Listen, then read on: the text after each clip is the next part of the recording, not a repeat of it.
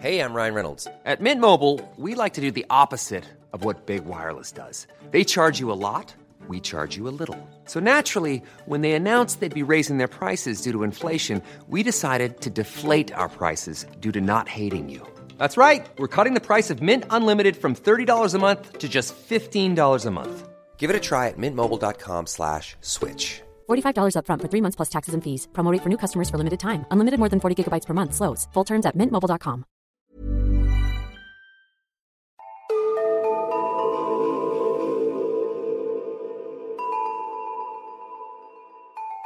Hej och välkomna till Nära ögat, en true crime-podd för mesar.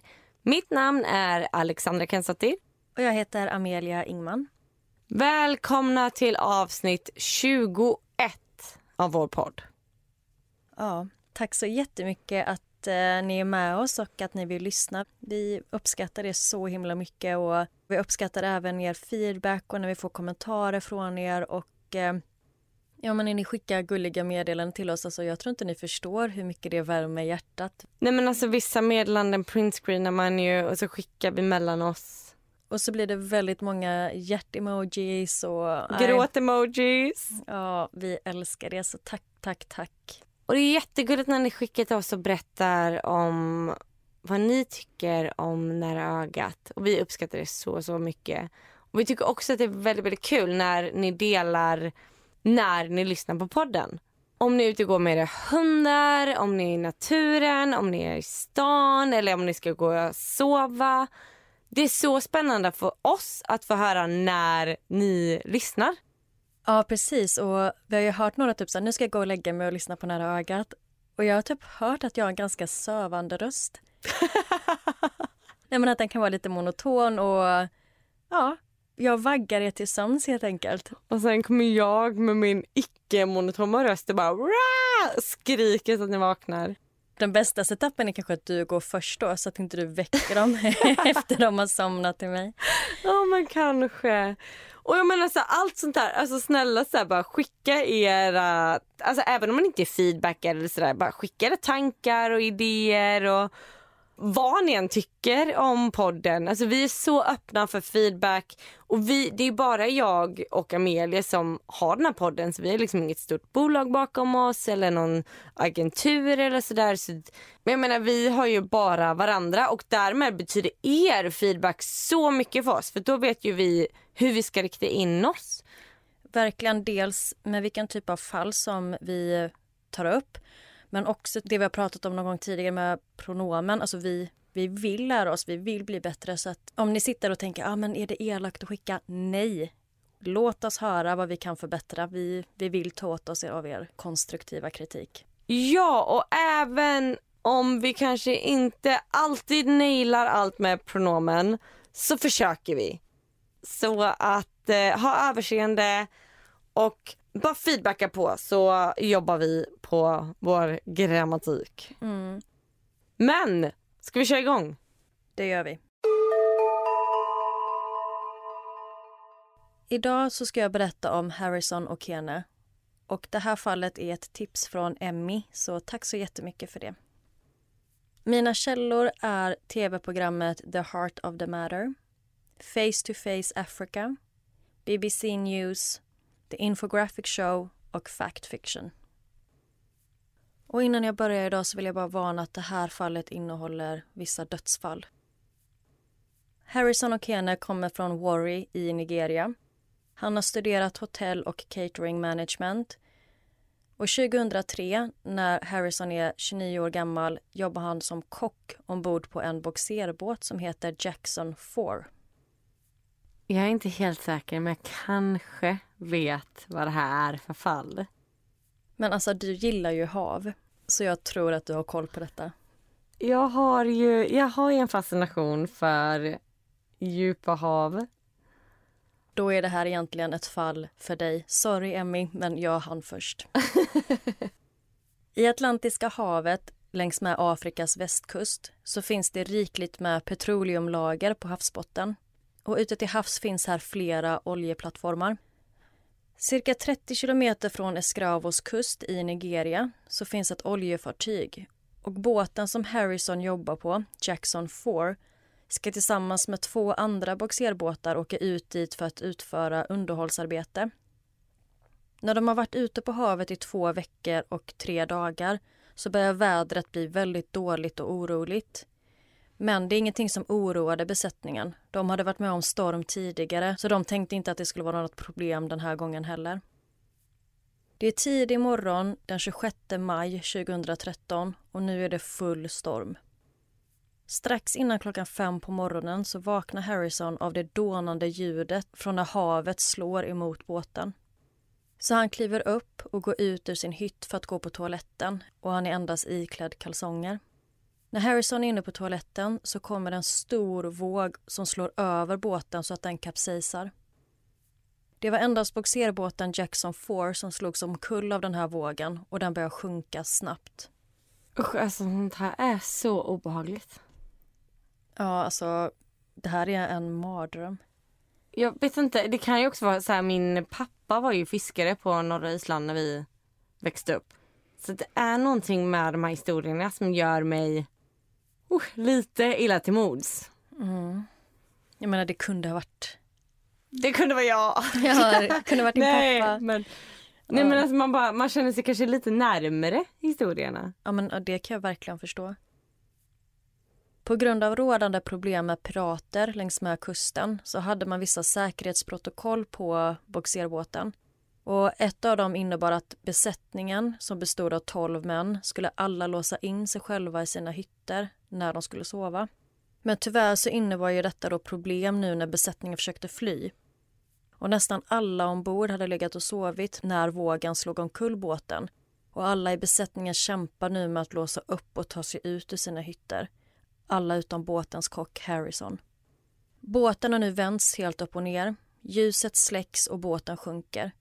Harrison är inlåst på toaletten i kolsvart mörker och han hör hur hans kollegor och vänner skriker utanför. Harrison försöker öppna toalettdörren. Speglarna och glaset inne på toaletten har gått sönder och han skär upp ena benet när han försöker ta sig ut. Harrison får till sist upp dörren och flera i besättningen har nu lyckats ta sig ut från sina hytter ut till korridoren som är utanför toaletten. Han ser hur tre av hans kollegor tar sig mot nödluckan och han börjar springa efter dem. De är i den bakre delen av båten och flera av de andra i besättningen är i den främre delen så de är ganska utspridda. Båten börjar nu fyllas med vatten och de vadar fram samtidigt som vattnet stiger väldigt snabbt.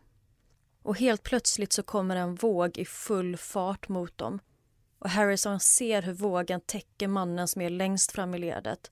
Sen den andra och sen den tredje. Och männen sugs ut ur luckan. Harrison hade som tur var inte hunnit ikapp dem. Så när han ser detta så hinner han vända om och ta sig tillbaka inåt i båten igen. Men kort därefter så når vattnet honom och det kommer med en sån kraft och det forcerande vattnet tvingar ner honom längs med en smal korridor och in i ett annat badrum som låg angränsande till en, till en av chefernas kontor och dörren smälls igen bakom honom.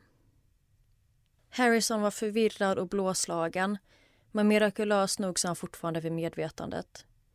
Inne på toaletten så finns som tur är en luftbubbla och Harrison håller sig fast vid ett uppochnervänt handfat för att hålla huvudet över vattenytan. Harrison känner hur båten landar på havsbottnen med en duns och de är 30 meter under vattenytan. Han kan höra sina kollegor skrika och Harrison tror att han kommer att dö. Han ber till Gud om att inte låta det sluta så här och han vill inte lämna sin fru. När båten Jackson 4 kapsejsade så inleds omedelbart ett räddningsarbete bland de övriga båtarna på platsen. Ett dykarlag lokaliserar snabbt vraket och markerar ut platsen med bojar. De släpper ner ett ankare som slår emot skrovet och Harrison börjar knacka och banka tillbaka från insidan i hopp om att någon ska höra honom. Eftersom dykarna inte var förberedda på djuphavsdykning så kunde de bara stanna vid vraket på 30 meters djup under kortare perioder innan de tvingades vända tillbaka upp till ytan igen. Och efter ett tag så valde man att avsluta räddningsuppdraget på grund av att man inte lyckats hitta några som helst bevis på att det skulle finnas överlevande kvar på båten. Tiden gick och efter ett tag så började de andra rösterna nere i vraket att tystna. Och vid flera tillfällen så kan Harrison höra ett bubblande ljud likt när man kokar vatten och att det sen blev helt tyst. Men vadå, vad var det? Han tror att det var ljudet av när hans kollega drunknade. Nej. Att det var de sista andetagen. För många andra hade också hittat luftfickor att eh, hålla sig vid liv i. Mm. Men hade man hamnat i en liten luftficka så tar ju till sist syret slut. Men åh. Efter nästan ett helt dygn på havets botten så bestämmer sig Harrison för att lämna luftfickan inne på toaletten. Luftfickan var väldigt liten och han började också oroa sig för att hans syre skulle ta slut. I totalt mörker så börjar han ta sig fram i vattnet in till det här angränsande kontoret. Och som tur var så fanns det även en luftficka här inne. Och Harrison uppskattade att det var ungefär 1,2 meter mellan vattenytan och taket vilket egentligen då var golvet på kontoret. Nu när Harrison lyckats hitta nytt syre så börjar han fokusera på nästa problem, vilket var kylan. Det var som sagt den 26 maj och medeltemperaturen på vattenytan vid Ostatlanten låg på 27,7 grader. Men Harrison var som sagt nere på 30 meters djup. Och jag kan inte hitta någon information om temperaturen här. Men bara för att sätta det i relation till något annat så på den svenska västkusten när det är 20 grader vid vattenytan så är det cirka 6 grader när man kommer ner på 10-20 meters djup. Så det kanske kan ge en liten indikation kring hur kallt vattnet var för Harrison. Ja men det vet man ju bara själv när man badar och det är varmt i vattenytan. Det är kallt vid fötterna. Ja, som sagt jag vet inte exakt men väldigt kallt. Mm. Harrison skakade av köld och han riskerade hypotermi och att hans kropp skulle förlora mer värme än vad den klarade av att producera. Mm. Harrison kände sig försiktigt omkring i mörkret inne på kontoret och han hittade några verktyg som han använde för att ta loss väggpanelerna. Och med hjälp av en madrass och delar från väggarna så lyckas Harrison stapla ihop en plattform som han kan ta sig upp på. Och tack vare den här plattformen så kan han enklare hålla sig över vattenytan. Så han kravlar upp och hänger sig på plattformen så att hans överkropp är ovanför vattnet. Vilket gör att han inte kyls ner lika snabbt. Ja men alltså det är klart, jag har inte ens tänkt på att han förmodligen simmar hela tiden. Alltså tills han kan hänga sig på en plattform eller tills han kan så här, ta sig upp på någonting. Mm. Att det kanske är djupt för honom att han måste bottna på något. Jag vet inte hur högt det är i de här hytterna men han har ju liksom hela tiden försökt hålla sig uppe genom att hålla tag i men exempelvis handfatet inne på toaletten och nu så flyter det ju omkring massa bråte och möbler i det här kontoret då. Harrison är nu hungrig, törstig, kall och i totalt mörker och han ber till Gud att någon ska komma och rädda honom. Och efter ett tag så börjar huden på Harrisons kropp och tunga att lossna på grund av saltvattnet. Och han börjar också känna lukten av något ruttet. Och han tror att det är hans kollegors kroppar som han känner lukten av. Och i och med att han inte ser så blir både hans hörsel och luktsinne mycket känsligare. Och varje minsta litet ljud blir väldigt intensivt för honom i den här mörka hytten. Och han hör väldigt tydligt hur skrovet knarrade, hur vrakdelar slog emot väggarna och värst av allt, de plaskande och gnagande ljuden från fiskar som nafsade på hans förlorade kollegors kroppar. Usch. Ja. Man kan inte ens föreställa sig att vara i kyla, alltså totalt mörker och inte veta om någon kommer komma och rädda en. Nej. Och så hör man allting som händer runt omkring. Usch, usch, usch. Och Harrison menar även att hajar simmade omkring inne i vraket på grund av att eh, det var ju många som hade skadat sig när båten kapsejsade och att det fanns mycket blod i vattnet. Efter ett par dagar så kommer ett nytt dykarlag, The Lewick Token, till platsen där båten kapsejsade. Företaget som äger boxerbåten Jackson 4 heter West Africa Ventures och de hyrde in ett eh, team av djuphavsmättnadsdykare för att rädda och hämta hem kropparna från den förlorade besättningen.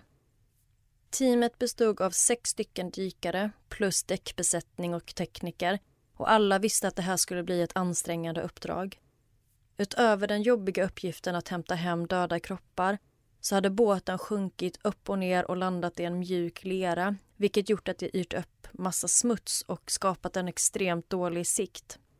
Sedan är det ytterligare en grej som försvårar räddningsarbetet och det är den faktorn att eh, den sjunkna båtens säkerhetsprotokoll gick ut på att låsa hytterna från insidan vilket de var medvetna om, så de visste inte hur detta skulle påverka räddningsuppdraget.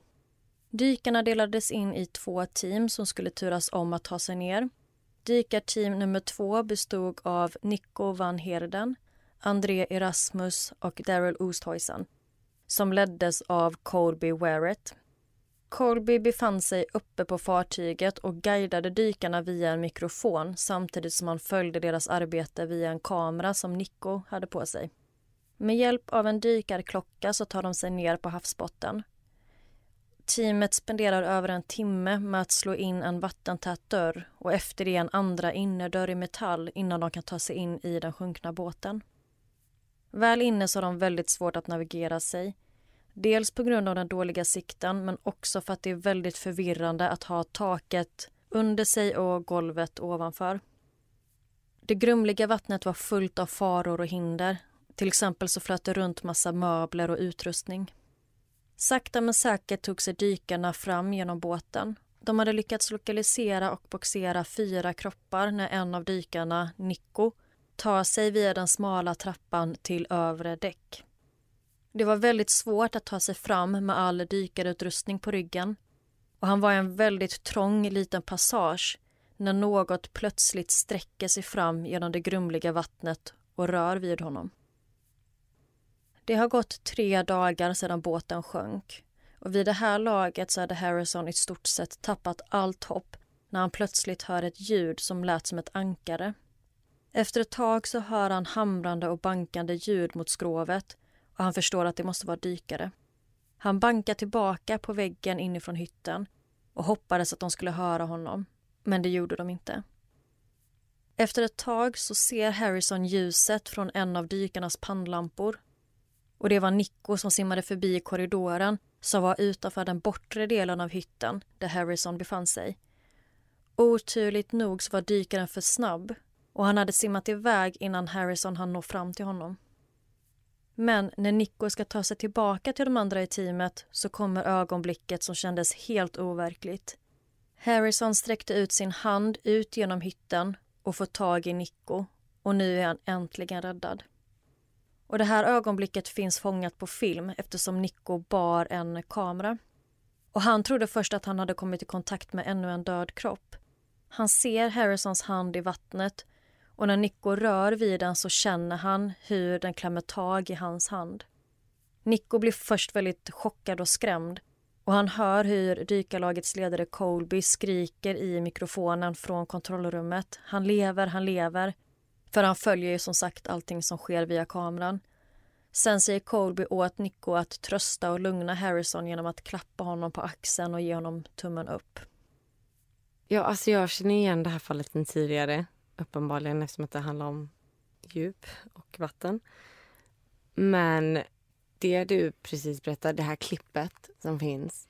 Alltså jag tror aldrig i mitt liv att jag fått så mycket rysningar som jag fått när jag tittar på det. Det är så sjukt. Ja, jag ska lägga upp det på Instagram och Facebook. För det som du säger, man blir verkligen tagen. Speciellt när man ser handen så här skymta genom det grumliga vattnet och chocken som både Nico upplever men också Colby. För de trodde att de bara mm. skulle hämta hem kroppar. Det är helt otroligt att de lyckas hitta Harrison och att han har röra vid Nico. Det är väldigt kul att höra alla detaljer nu från den här historien för jag har bara hört ytlig fakta om den här eh, berättelsen innan. Men det här är verkligen en sån berättelse som jag tidigare så här, har berättat om på någon fest och grejer som bara så här, åh men det är så intressant när folk överlever.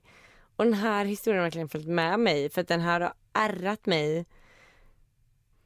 Jag vet inte vad jag vill säga men jag bara säga att den här historien har alltid hängt med mig sen jag hörde den för första gången för något år sedan. Men jag har aldrig hört den så här detaljerad så därför blir jag så här, det är så fascinerande. Jag vill kommentera varenda grej men men alltså hoppa in. Jag känner nästan att jag har snuvat dig på din story här för att det eh, är verkligen så typisk Assa-berättelse. Men bara kör på, jag, jag bryr mig inte om du avbryter. Nej men alltså jag var så fascinerad så jag sitter här med typ gåshud. Men det är kul att jag har din uppmärksamhet. Jag menar, jag känner bara vilken publik.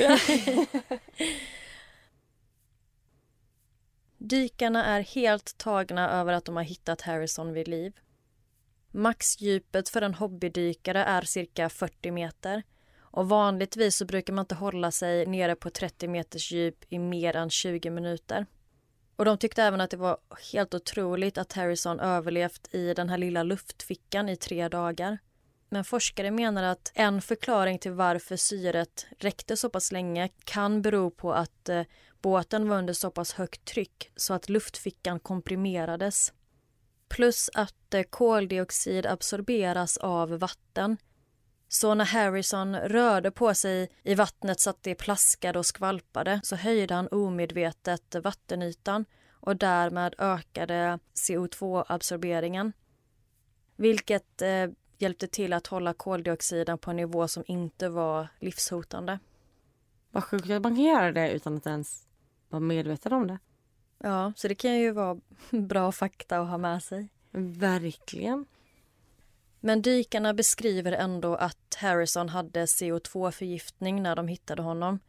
Han hade andnöd, han var förvirrad och de tror inte att han hade klarat sig så mycket längre. Och CO2 är koldioxidförgiftning eller? Ja, precis. Mm. Innan de tar upp Harrison till räddningsbåten, när de fortfarande är nere i vraket, så börjar dykarna att hälla varmvatten över Harrison för att värma upp honom och sen fick han även en syrgasmask. Under tiden så hade de andra i dykarteamet uppe på båten kontaktat räddningstjänst och eh, dykarexperter för att eh, diskutera hur man på bästa och eh, det mest säkra sättet kan hjälpa Harrison upp till ytan. Men Harrison hade ett problem som dykare ofta kallar för the bends, eller dykarsjuka, vilket du har nämnt ett par gånger tidigare, Assa. Men detta uppstår när kvävebubblor bildas i blodet som ett resultat av tryckförändring. Och skulle Harrison stiga upp de här 30 meterna från havsbotten direkt till ytan så finns en risk för biverkningar. I bästa fall så kan vätebubblorna i blodet orsaka ledsmärta och utslag. Och i värsta fall så kan det orsaka förlamning, neurologiska problem, hjärtstillestånd och till och med död. Men de beslutar sig för att behandla Harrison som om han också vore en mättnadsdykare på väg upp från ett dyk. Harrison spenderar runt 20 minuter med att öva på att andas genom en dykarmask. Sen placerar de en dykarhjälm på hans huvud och selar på kroppen. Men de erfarna dykarna oroar sig för att Harrison skulle drabbas av panik när de tog ut honom ur vraket och därmed utsätta alla för en risk. Men Harrison lyckades behålla lugnet och de andra dykarna var väldigt imponerade över hur han hanterade situationen. Harrison fördes från vraket till en dykarklocka som i sin tur tog honom upp mot ytan.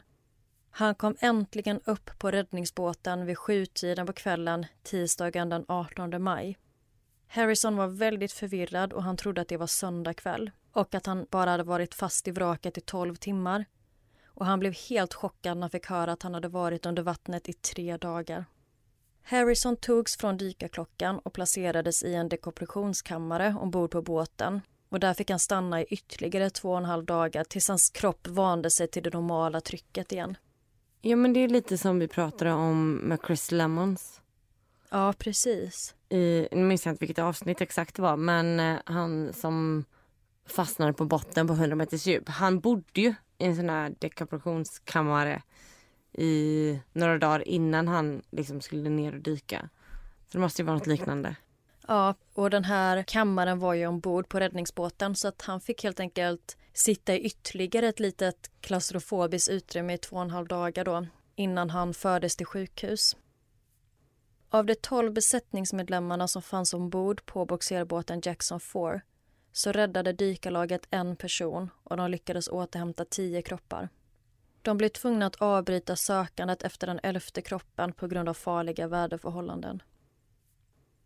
Harrison återhämtade sig helt och hållet efter olyckan och han återvände till sin hemstad Warri i Nigeria. Han valde att inte gå på sina kollegors begravningar på grund av att han oroade sig för reaktionerna från deras familjer. Det hade nämligen spridits rykten om att Harrison räddat sig själv med hjälp av svart magi. Och Harrison drabbades av så kallad survivors guilt och kände skuld kring att han var den enda som överlevde. Efter olyckan så har Harrison lidit av PTSD och hans fru Akpovona och Kene berättar att efter olyckan så led Harrison av mardrömmar. Att han plötsligt kunde vakna, skrika och vifta med armarna och tro att han fortfarande var under vattnet. Efter olyckan så fortsatte Harrison att jobba som kock, men på land. Han berättade att han hade svurit att aldrig mer jobba på en båt. Han hade gjort en pakt med Gud när han var fast på havsbottnen. Harrison berättade att han sa till Gud att om du räddar mig så kommer jag aldrig återvända till havet igen. Aldrig. Men detta blev inte jättelångvarigt. För jag var inne och snokade på Harrisons Facebook. Kul. Och eh, jag hittade att han har gått en dykarutbildning. Och den 29 juni 2015, två år efter olyckan, så la han ut en bild när han har på sig en dykardräkt tillsammans med bildtexten My new profession. Och han jobbar numera som commercial diver och han säger att han älskar det. Och det var historien om Harrison och Kene. Och han är den enda mannen som man vet om som har överlevt tre dagar på havets botten. Jag ryser verkligen. Jag tycker att det här är en så sjuk och en väldigt, väldigt fantastisk historia. Och jag har ju hört den innan men inte så här detaljerad. Så det var så fint. Och kul att höra att han dyker igen. Eller att han dyker överlag. Ja. Jag är så glad att jag kollade upp honom. För alla artiklar jag kunde hitta och alla intervjuer, alltså det var ganska tätt in på efter olyckan. Och då var det verkligen att han ville inte ut på havet igen. Vilket man förstår honom. Verkligen. Men han ser så lycklig ut i rollen som dykare och det är liksom att han har övervunnit den här rädslan på något sätt. Så att det, är, nej, det var jättekul att se. Och det är inte ens bara en rädsla utan det här är faktiskt någonting som nästan tog hans liv. Mm. Jag hade varit rädd för att dyka men han som har suttit fast på havets botten att han dyker, det gör mig väldigt inspirerad. Ja. Och han är väldigt duktig på att lägga ut inspirerande citat och sånt på sin Facebook och han skriver det att han är väldigt tacksam över att vara vid liv idag och han älskar sitt nya jobb som dykare och på årsdagen, tre år efter olyckan, så la han ut en bild där han skrev Jag är tre år gammal i det nya livet som Gud gav mig. Tack Jesus. Han ser det här som att han fick en ny chans. Mm. Det är fint. Och både Harrison och hans fru Akpovona är övertygade om att Gud hade en plan. Att Gud skyddade honom och gav honom styrka att inte ge upp. Mm. Men det kan jag också tänka mig att man måste nästan ha den inställningen när man har varit den enda som har överlevt någonting. Mm. Att man måste liksom känna att man kanske var gjord för något större. Eller att man har ett syfte. Och det tycker jag brukar vara gemensamt i våra historier oavsett vad det är personerna har tvingats eh, gå igenom. Mm. Så är det liksom att ta det här traumat och finna ett syfte med det eller liksom växa och komma ut starkare på andra sidan. Mm. Oavsett om det är religiöst eller om det är bara att man vill liksom hjälpa andra så brukar det vara att man hittar någon slags mening i det man har gått igenom. Mm, verkligen. En sista grej här innan jag ska släppa ordet till dig. Det är också liksom Harrison berättar att han försökte verkligen fly och ta sig ut ur vraket. Men han menar på att det var så svårt. Alltså dels på grund av den dåliga sikten och mm. att båten var upp och ner. Han hade jättesvårt att navigera sig och veta var han var. Och det totala mörkret måste vara så svårt. Ja, i kombination med kylan. För att han säger varenda gång han dök ner under vattnet så han, han klarade inte av det. Han var tvungen att återvända upp igen. Plus att han var rädd för att lämna luftbubblan och inte hitta tillbaka och, och drunkna. Så han försökte sätta ihop så rep och grejer så att han hela tiden skulle kunna hitta tillbaka till kontoret. Så att det var inte det att han bara satt och väntade på att bli räddad. Han försökte verkligen rädda sig själv men det gick inte. Uppenbarligen så gjorde han det rätta valet i slutändan. Ja, verkligen. Ja, vad fint. Tusen tack Amelia. Tack själv och nu är jag supertaggad på att höra ditt fall. Everyone knows therapy is great for solving problems, but getting therapy has its own problems too, like finding the right therapist, fitting into their schedule, and of course, the cost. Well, BetterHelp can solve those problems. It's totally online and built around your schedule. It's surprisingly affordable too. Connect with a credentialed therapist by phone, video, or online chat, all from the comfort of your home. Visit betterhelp.com to learn more and save 10% on your first month. That's BetterHelp H E L P. I'm Sandra, and I'm just the professional your small business was looking for. But you didn't hire me because you didn't use LinkedIn jobs. LinkedIn has professionals you can't find anywhere else, including those who aren't actively looking for a new job but might be open to the perfect role, like me. In a given month, over 70% of LinkedIn users don't visit other leading job sites. So if you're not looking on LinkedIn, you'll miss out on great candidates like Sandra. Start hiring professionals like a professional. Post your free job on linkedin.com/people today. Då kör vi. Dagens fall är ganska kort. Men jag tycker att det är så pass sjukt att jag ändå vill ta med det i podden. Och mina källor är artiklar från BBC, Washington Post, Daily Mail och TheAge.com.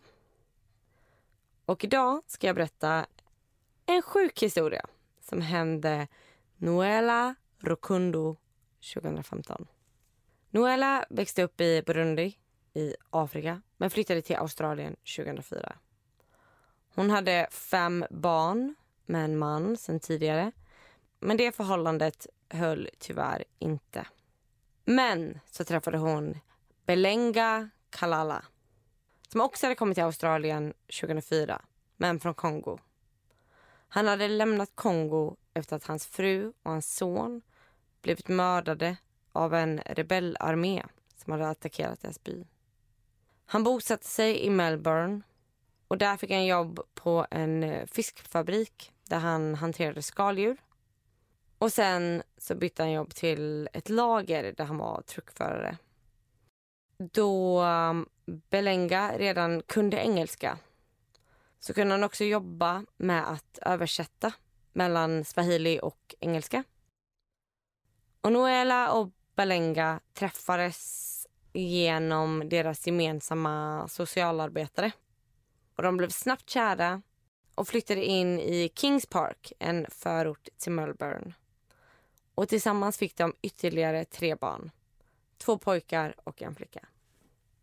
I januari 2015 så går Noelas styvmamma bort. Och Noela och styvmamman var väldigt nära varandra. Till och med så pass nära att Noela brukade kalla styvmamman för mamma. Så Noela blev extremt nedstämd och ledsen och bestämde sig för att åka till Burundi för att gå på begravningen. Så Noela åker till Burundi. En kväll så sitter Noela på sitt hotellrum i Bujumbura som var dåvarande huvudstad i Burundi. Hon har känt sig ganska ledsen och har egentligen inte orkat göra något på hela dagen. Men så ringer hennes man Belenja och frågar vad hon gör. En snabb fråga bara. Mm. Så Noela, reste hon ensam tillbaka till Burundi för begravningen eller? Ja, precis. Att hennes man och hennes barn var hemma i Australien. Okej. Men hennes man Belenja ringer och frågar vad hon gör. Och Han säger att han har försökt få tag på henne hela dagen men att hon inte svarat. Noela vill egentligen bara gå och lägga sig för hon känner sig ledsen och nere. Och hon, är liksom, hon har liksom inte energin då hennes styvmamma gått bort. Men Balenja uppmanar henne ändå att gå ut och ta lite frisk luft och menar att hon kan inte spendera hela kvällen på hotellrummet. Och Noela uppskattar verkligen att hennes man är så omtänksam och vill hennes bästa. Så hon tar hans råd och lämnar hotellrummet. Hon går genom hotellet och på väg ut genom grindarna. Men då ser hon att en man närmar sig henne snabbt. Och mannen har en pistol som han riktar mot henne och beordrar henne att inte skrika. För att om hon skriker så kommer han skjuta henne. Och Noella blir livrädd och gör exakt vad han ber om. Mannen med pistolen drar Noella mot en bil och trycker in henne i baksätet. Och i bilen finns redan två män. En som kör och en som sitter bak med ett stort gevär. Så Noella hamnar mellan mannen med geväret och mannen med pistolen. Och de tar en scarf och täcker hennes ansikte och sen kör bilen iväg. Och sen är det tyst medan de kör i typ 30-40 minuter. När de stannar bilen har Noela ingen aning om vart de är. Hon förstår att de har kört ett tag men vet inte åt vilket håll eller vart de har åkt. Männen drar ut henne ur bilen och tar in henne i en byggnad där de knyter fast henne vid en stol. Och i det här rummet så är det flera män och hon hör en av kidnapparna säga hämta bossen. Och sen hör hon hur en dörr öppnas och hur någon kommer in. Och då kommer en man in som börjar ställa massa frågor till Noella. Han ställer frågor som vad har du gjort den här mannen? Varför har den här mannen bett oss att döda dig? Och Noella förstår ingenting. Och hon eh, är desperat och bara frågar gång på gång bara vilken man, vem, jag har inga fiender. Och då svarar mannen till slut din man. Va? Så hennes mm. man som precis bad henne gå ut och ta frisk luft har skickat henne ut i en fälla? Mm. Exakt. Noela tror inte på dem och säger att hennes man aldrig skulle vilja ha ihjäl henne. Och att de ljuger. Och då så ger en av männen henne en käftsmäll och säger att hon är en dåre. Mannen, den här bossen, säger då att han ska ringa upp personen som har beordrat och betalat för hennes död och slår sen ett nummer på telefonen och sätter på högtalaren. Noella hör hur någon svarar på andra sidan luren och då säger mannen med telefonen att de har tillfångatagit Noella och då hör Noella svaret på andra sidan luren. Bra, döda henne. Och hon hör att det är hennes man. Iskallt. Mm, det är så hemskt. Men han var inte från Burundi? Nej, han var från Kongo. Men han hade ändå kontakter där? Hittat kontakter. Noella berättar att när hon hörde sin makes röst så trodde hon att hennes huvud skulle explodera. Mannen som höll i telefonen började berätta om hur de skulle göra sig av med kroppen. Och när Noela insåg att det var hennes kropp de pratade om så svimmade hon. Och när hon väl vaknade till igen så hade mannen med telefonen lagt på. Och hon förstod då att det var kört. Nu skulle männen mörda henne på hennes makes order. Men så tittar mannen på henne och säger Du kan lugna dig. Vi kommer inte döda dig. Vi dödar inte kvinnor eller barn. Igen? Va? Mm. Den här hitmannen har lite principer. Alltså det är en mördare med moral. Ja, alltså verkligen. Hon är ju helt säker på att hon ska dö. Och så säger han att vi mördar inte kvinnor eller barn. Nej, så sjukt. Mm. Den här bossen berättar då att det här har varit planerat i flera månader. Bossen tyckte då att Noella var dum som inte hade förstått att det här hade pågått under alla dessa månader.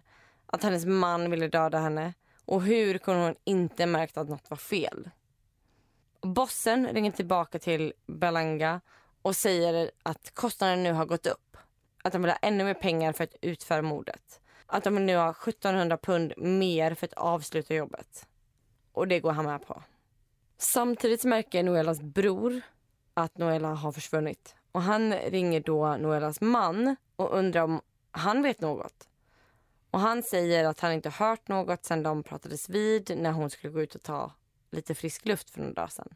Noelas bror ber då Balenja om 545 dollar för att betala polisen för att öppna en utredning. Som jag förstått det så kan polisen ibland ta en summa för att öppna en utredning eller för att prioritera en utredning. Men eh, vet du hur länge hon har varit försvunnen? Alltså bara en, en två dagar. Okej. Balenja, hennes man, för då genast över de här pengarna till Noelas bror. Och efter två dagar så släpps Noela äntligen fri. Kidnapparna sa att hon nu hade 80 timmar på sig att lämna landet och att hon borde skynda sig. För även om de var principfasta och inte mördade kvinnor eller barn så fanns det många andra hitmän som inte var det. Men innan de lämnade henne så gav de henne massa olika bevis som knöt hennes man till brottet. Dels ett minneskort med alla deras telefonsamtal där de diskuterade det planerade mordet och dels kvitton från pengatransaktionerna. Det är nästan så att man tycker om dem nu. Hatar inte dem. Nej. Kidnapparna säger till eh, Noela att hon ska berätta för alla andra dåraktiga kvinnor där ute om vad som hänt. Ja, men att de måste lära upp folk som åker från Burundi för att få ett bättre liv. Att det är helt idiotiskt att de här pengarna de tjänar, att de använder dem för att få varandra mördade. Så Noela tog med sig det här budskapet som de ville sprida. Noela återförenas med sin bror som hjälper henne att Eh, planera resan hem till Australien igen. Och Noela ringer sin pastor i Melbourne, Dasano Hurano Natgonma och ber honom om hjälp.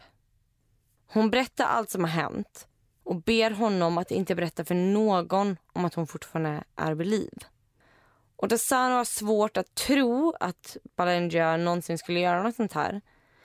Men efter en stunds bönande så lovar pastorn att bevara hennes hemlighet. 22 februari 2015 landar Noela i Melbourne igen. Och då har Balenja, hennes man, informerat hela deras community och deras församling om att hans fru Noela tragiskt nog har dött i en trafikolycka på sin resa i Burundi. Okej, så han tror att hitmannen hade slutfört jobbet? Japp. Han har betalat sina pengar. Hitmannen har sagt att han har gjort sitt jobb. Men det enda han inte vet är att Noela fortfarande lever. I det här communityt som de levde i så var det vanligt att man har som ett öppet hus när någon har dött, även om inte kroppen var där.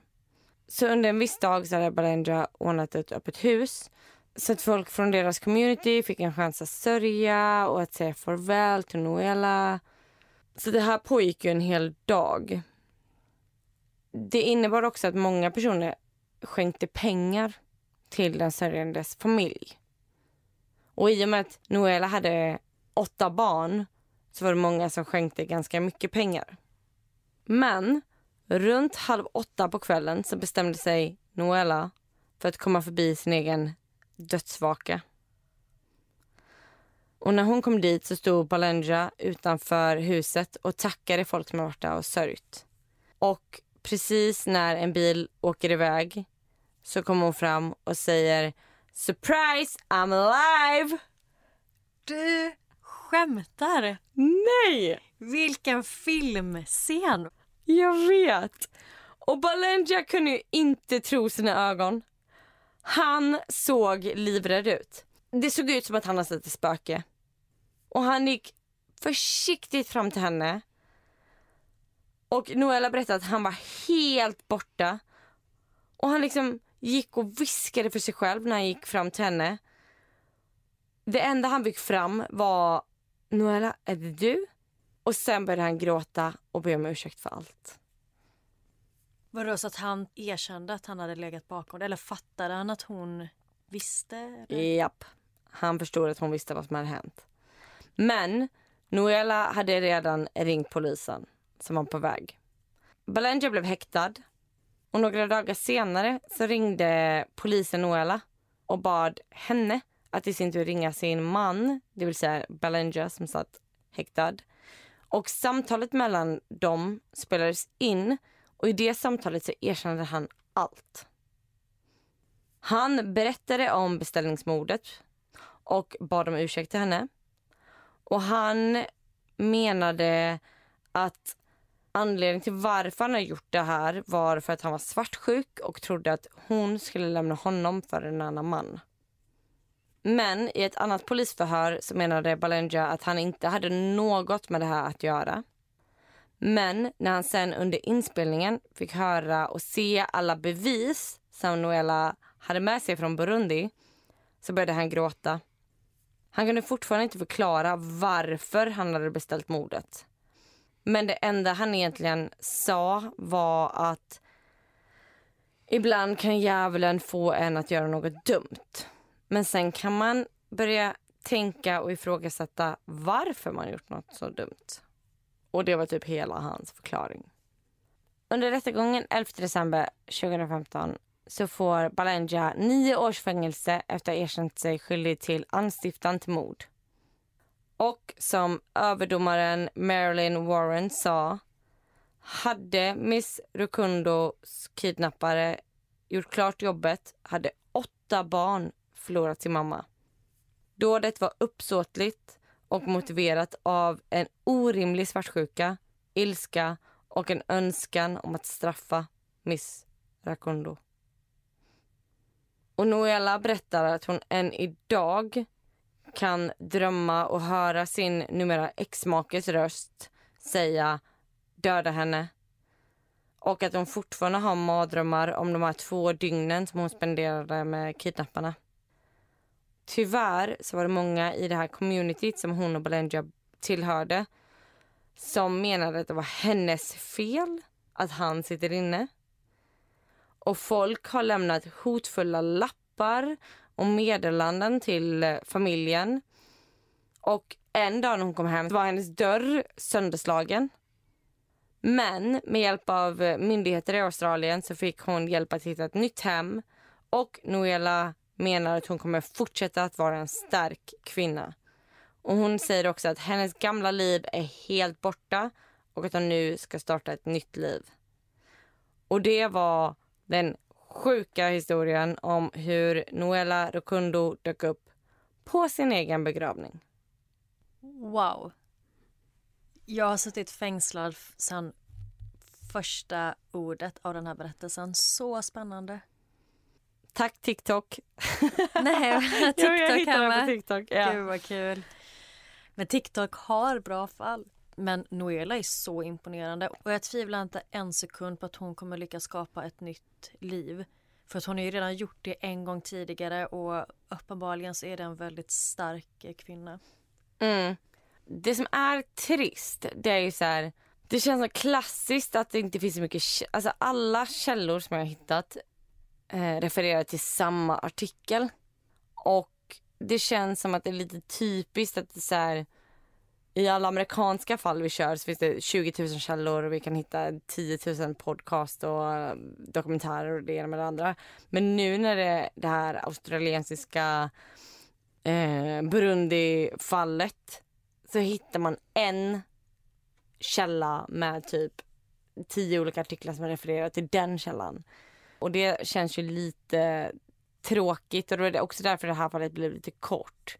Jag tyckte ändå att det här var så jävla bra så att jag var tvungen att ta upp det. Absolut, det gjorde du helt rätt i.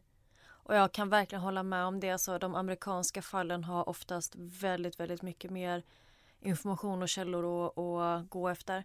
Så om ni sitter inne på fall som inte är amerikanska, snälla tipsa oss om dem. För att det, det är faktiskt ganska svårt att hitta. Tusen tack för att ni lyssnade idag. Vi tycker att det är så kul att få dela det här med er. Och att ni fortsätter lyssna vecka efter vecka. Ja, tack så jättemycket. Och tills nästa vecka så hittar ni oss på Instagram som Nära Ögat Podd. Facebook, samma namn där, Nära Ögat Podd. Och ja, ni får hemskt gärna recensera podden med. Ja, och glöm inte att kika in på vår Instagram för att se filmen från ditt fall. När de hittar Harrison. Ja, Alltså den är så mycket goosebumps. Så det är sjukt. In och kika. gör det. Vi hörs igen nästa vecka. Ha det fint tills dess. Puss hej! Puss puss.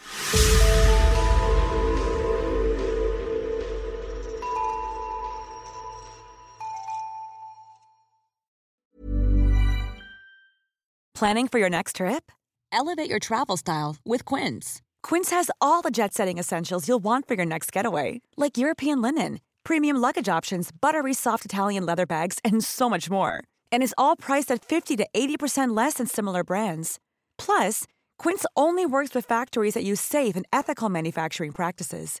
Pack your bags with high-quality essentials you'll be wearing for vacations to come with Quince. Go to quince.com/pack for free shipping and 365-day returns.